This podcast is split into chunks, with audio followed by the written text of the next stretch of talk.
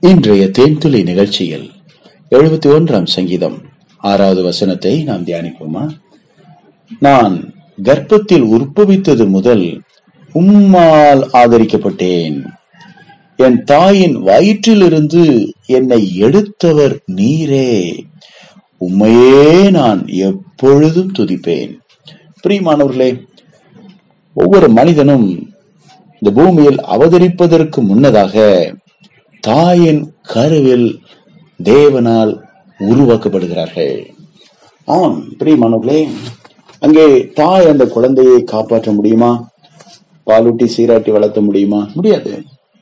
இந்த உலகத்தில் இருக்கிற யாரும் அந்த சிசுவுக்கு ஹெல்ப் பண்ண முடியாது? கர்த்தர் மட்டும்தான் சிசுவுக்கு ஹெல்ப் பண்ண முடியும். ஆம் பிரியமானவர்களே தாயின் கருவுக்குள்ள இருக்கக்கூடிய அந்த குழந்தையினுடைய வளர்ச்சி கர்த்தருடைய கருத்திலே இருக்கிறது அல்லவா? மூளையினுடைய வளர்ச்சி நரம்பு மண்டலங்களின் வளர்ச்சி எலும்புகளின் வளர்ச்சி தசைகளின் வளர்ச்சி. மிக அற்புதமாய் அந்த ஒன்பது மாதத்துக்குள்ள அந்த குழந்தை மிக ஆரோக்கியமாக போதுமான போஷாக்கான உணவுகளை கொடுத்து என்னென்ன வளர்ச்சிக்கு தேவையான மினரல்ஸ் விட்டமின்ஸ் எல்லாம் கொடுத்து அந்த குழந்தை மிக ஆரோக்கியமாக பூமியிலே தாயின் வயிற்றிலிருந்து உருவாக்கினவர் மட்டுமல்ல உற்பவித்த காலம் முதற்கொண்டு ஆதரித்தவர் மட்டுமல்ல அந்த வயிற்றிலிருந்து எடுத்தவரும் அவர்தான். டெலிவரி ஆல்சோ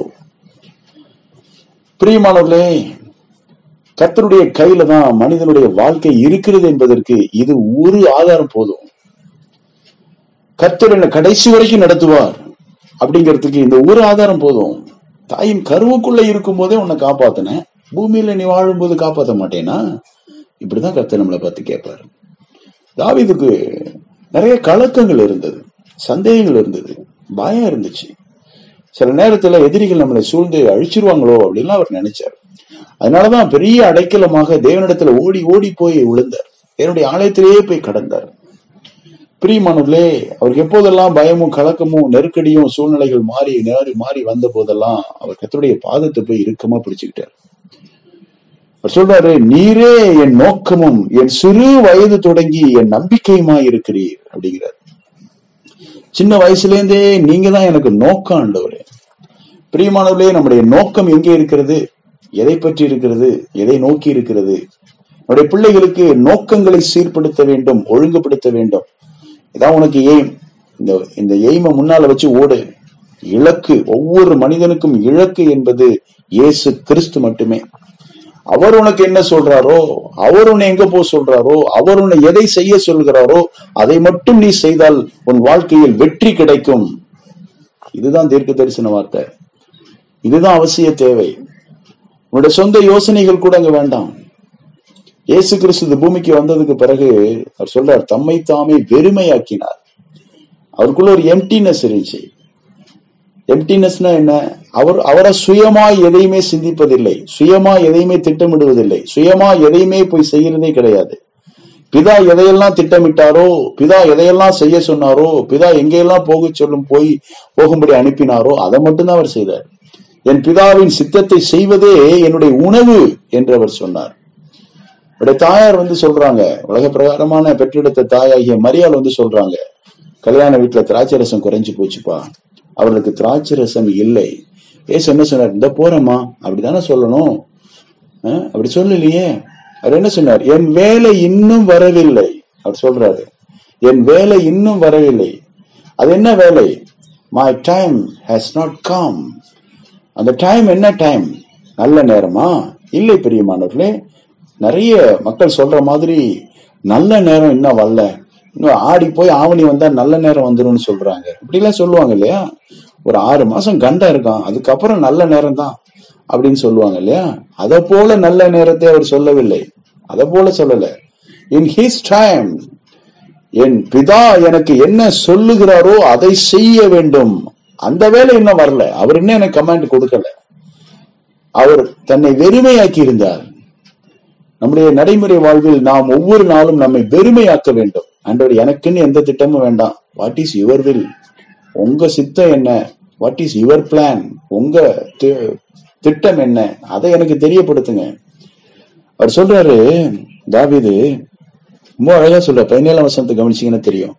தேவனே என் சிறு வயது முதல் எனக்கு போதித்து வந்தீர். பாத்தீங்களா? அப்ப சின்ன வயசுல இருந்து சிங்கத்தை எப்படி அடிச்சு கொள்ளணும் கரடியை எப்படி கிழித்து கொள்ளணும் ஆட்டுக்குட்டிகளை எப்படி பாதுகாக்கணும்? கரவுலாடுகளை எப்படி நடத்தணும்? உன்னோட முட்டிட்டு சண்டை போடுற கடாக்களை எப்படி பாதுகாக்கணும்? பட்டி எப்படி அமைக்கணும்? ஓநாய்கள் கையிலேருந்து எப்படி ஆட்டுக்குட்டிகளை பாதுகாக்கணும்? எவ்ரி திங் அவங்க அப்பா கூட இருந்தாரு. இல்லையே. இவர் வனாந்தரத்துல இருந்தார். ஆடுகளோட கூட இருந்தார். அவங்க அண்ணன்மார் யாரும் கூட கிடையாது.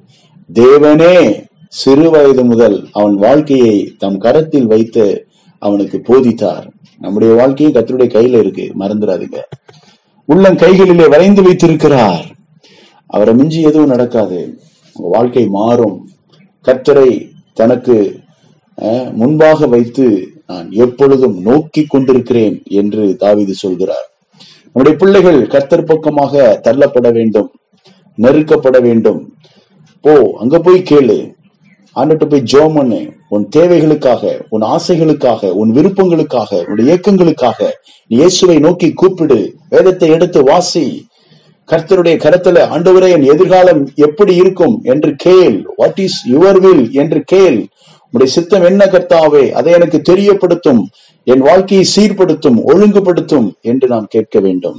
நம்முடைய பிள்ளைகளுக்கு அதை கற்றுக் கொடுக்க வேண்டும்.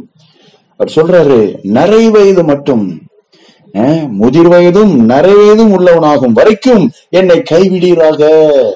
எப்பா குழந்தையா இருக்கும்போது தாயின் கருவில இருக்கும்போது நீ உற்பவித்த போது உன்னை காப்பாத்தினேன் உன்னை வளர்த்தெடுத்தேன். தாயின் கருவிலிருந்து வெளியில உன்னை கொண்டுட்டு வந்தேன். இந்த பூமியில நடமாட வைத்திருக்கிறேன் வாழ வைத்திருக்கிறேன். நிறைய இது மட்டும் உன்னை தாங்க மாட்டேனா? இதாயிடுமோ? அப்படி ஆயிடுமோ இந்த வியாதி வந்துருமோ? நான் பாதியிலே இறந்துருவேனோ? என் பிள்ளைகளை பிள்ளைகளை பார்ப்பேனா? பார்க்க மாட்டேனா? இப்படிப்பட்ட அவிசுவாசங்கள் எல்லாம் இயேசுவின் நாமத்தில் இப்பொழுதே நீங்கி போகட்டும். நீங்க பாப்பீங்க பிள்ளைகளின் பிள்ளைகளை நீ காண்பாய் என்று வேதம் சொல்லுகிறது. நரவயது மட்டும் உன்னை தாங்குவேன் என்று கத்தை சொல்லுகிறார். இயேசுவின் நாமத்தில் உங்களை ஆசீர்வதிக்கிறோம். கத்துடைய கரத்துல தாராளமா விட்டு கொடுங்க. கர்த்தர் உங்களை ஆசீர்வதிப்பாராக. சிறு வயது முதல் உங்களை தாங்கினவர் தாயின் கர்ப்பத்தில் உற்பவித்தது முதல் அவரால் நாம் ஆதரிக்கப்பட்டிருக்கிறோம். அவரையே துதிப்போம். இயேசுவே நோக்கி பார்ப்போம். அவரே நம்முடைய நோக்கமா இருக்கட்டும் கர்த்ததாமை நம்மையும் நம்முடைய சந்ததியும் ஆசீர்வதிப்பாராக. ஆண்டவரே சிவநாமத்தினாலே மனத்தாழ்மையோடு வேண்டிக் கொள்ளுகிறோம் நல்ல பிதாவே. ஆமேன்.